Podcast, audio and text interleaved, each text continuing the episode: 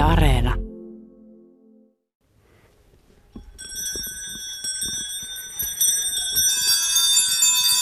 Ai että, tuommoinen ääni heläjää joulun aikaa yleensä vanhoissa Suomi-filmeissä ja arkistomateriaalissa, jossa kerrotaan Suomen hevosen ja suomalaisten suhteista ja siitä, miten joulukirkkoon kuljettiin niin, että Aisa kellot helisi. Tutkija, toimittaja Anna Karhila, oikein hyvää huomenta. Hyvää huomenta. Ollaan näyttelyssä, jossa on oikeastaan yleisesti ottaen kysymys hevoskulttuurista ja hevoselinkeinoista, mutta väistämättä pääosaan nousee Suomen hevonen ja tässä seistään vanhojen työkalujen edessä. Tässä on parikin rekeä, sitten on noita maatalouskoneita, taitaa olla karhi tuolla seinän vieressä ja sitten historiaa Suomen hevosista nimenomaan työkaverina, vähän niin kuin perheenjäsenenä suomalaisissa kotitalouksissa. Olet ollut tässä tutkijana liikkeellä ja kerännyt tarinoita, valokuvia, esineistöä Suomen hevosista ja hevosista, niin lähdetään nyt liikkeelle tästä näyttelyn lähtökohdasta, eli miten tämä kaikki saa alkunsa? No, tällä on aika pitkäkin tausta, eli Jämsässä on haaveiltu tämmöisestä hevosperintään ja historian tallentamisesta hyvin pitkään, ja Jämsän Ravi on lähtenyt sitä hanketta käynnistään jo paljon ennen kuin minä muutin Jämsään. Ja sitten kun tulin vuonna 2006 sinne, niin silloin todettiin, että nythän tälle löytyi tekijä, mutta varsinaisesti tämä lähti nyt vasta niin kuin 2018 kesällä, kun saatiin Leader-hanke tästä tehtyä.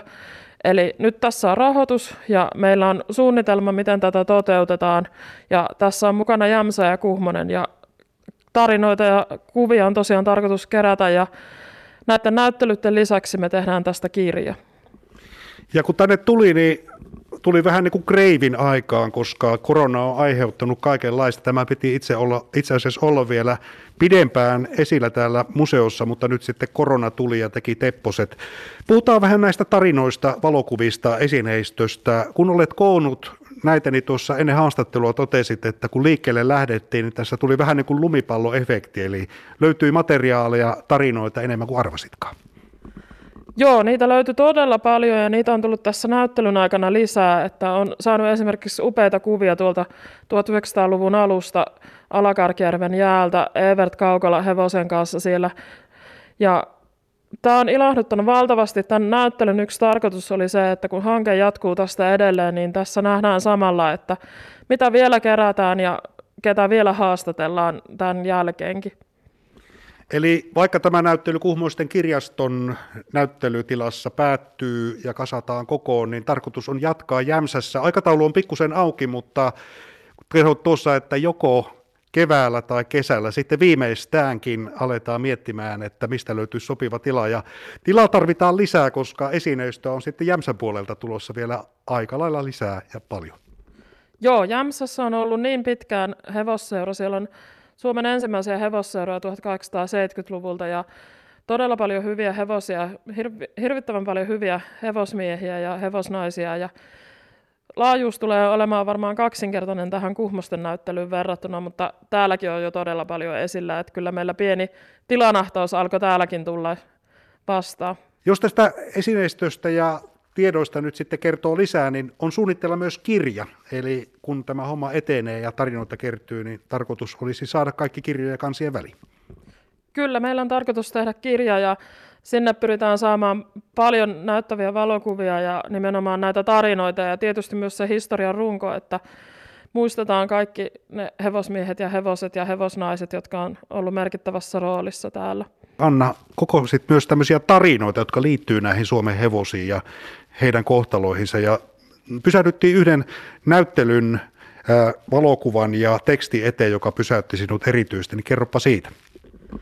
Joo, eli tuolla Päijälässä, entisessä Leppäkosken kylässä oli Ruoko, Ruokolahden talossa tämmöiset kaksoset vuonna 29 syntyneet Pentti ja Martti Ruokola, ja joista Martti Ruokola on sitten ollut hyvin kiinnostunut historiasta ja tallentanut sekä valokuvia että sitten kirjoittanut juttuja muistiin. Ja tämä Pentti taas oli runoilija, joka on kirjoittanut juuri tästä ajasta, kun hevostyöstä siirryttiin traktorityöhön. Ja tässä oli hänen runossaan oivallettu tai kuvattu hienosti sitä, miltä se ihmisestä silloin tuntui.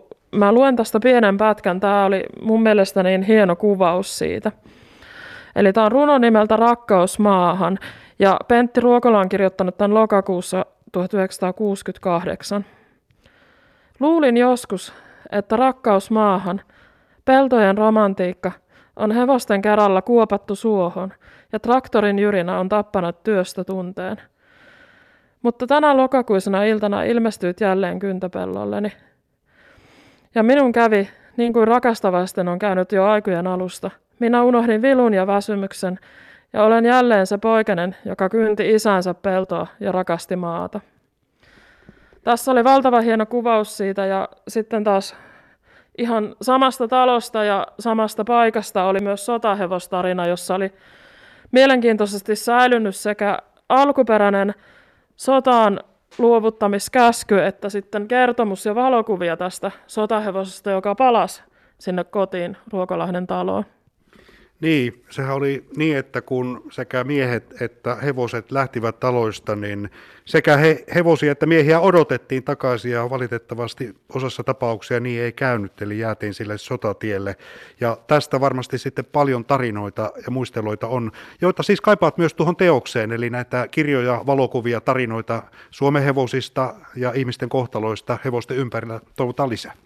Toivotaan lisää ja ja tota, erityisesti ihan tämmöisten tavallisten ihmisten kertomuksia, joita ei ehkä tänä päivänä hahvota hevosihmisiksi, mutta joilla on ollut taloissa hevosia, että Mua on itse ilahduttanut kovasti tämän näyttelyn aikana, että tällaisia on tullut juuri semmoisilta ihmisiltä muistoja, jotka ei tänä päivänä niin profiloidu hevosihmisiksi, mutta jotka muistaa kotoaan ne hevoset ja muistaa kenties jonkun verran niitä kertomuksia, joilla on upeita valokuvia sieltä. Ja näitä toivotaan edelleen lisää. Vielä ei ole myöhäistä niitä toimittaa. Ja vielä tämän hankeprojektinkin jälkeen meillä jää nettisivut olemaan, eli kyllä tämä tarinoiden kokoaminen ja kuvien kokoaminen jatkuu senkin jälkeen. Ja tämä on arvokasta muistitietoa, koska sitä ei välttämättä enää kovin pitkästi ole saatavilla.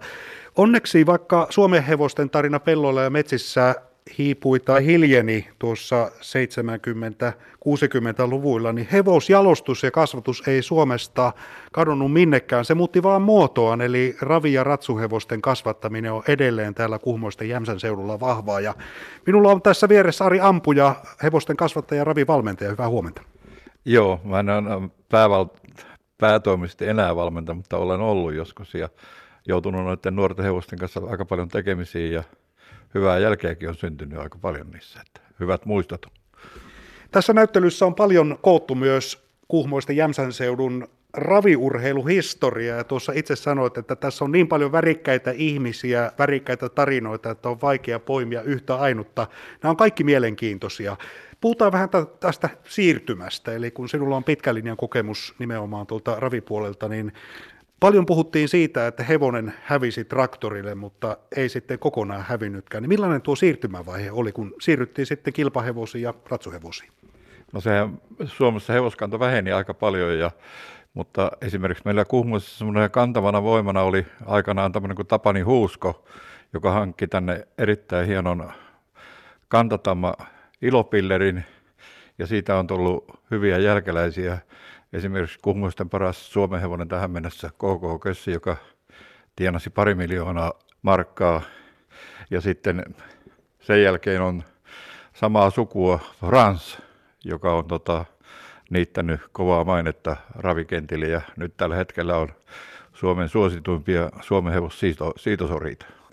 Kyllä, ja kuviahan täällä on runsaasti ravisankareista, noista hevosista ja kuljettajista. Ja sitten paljon tämmöistä työkalu kalustoa ja sitten oikeastaan kilpailukalustoa ja täällä muun muassa on tämmöinen ravikuljettajan, ohjastajan virkapuku. Kerro Sari tästä, että mikä tämä on. Joo, tämä on edesmenneen Esa Pohjolan ajo, talviajopuku, ja, joka talvella on tämmöinen hyvin lämmin, koska silloin istutaan kylmässä pakkasessa ja tuulessa ja tuiskussa.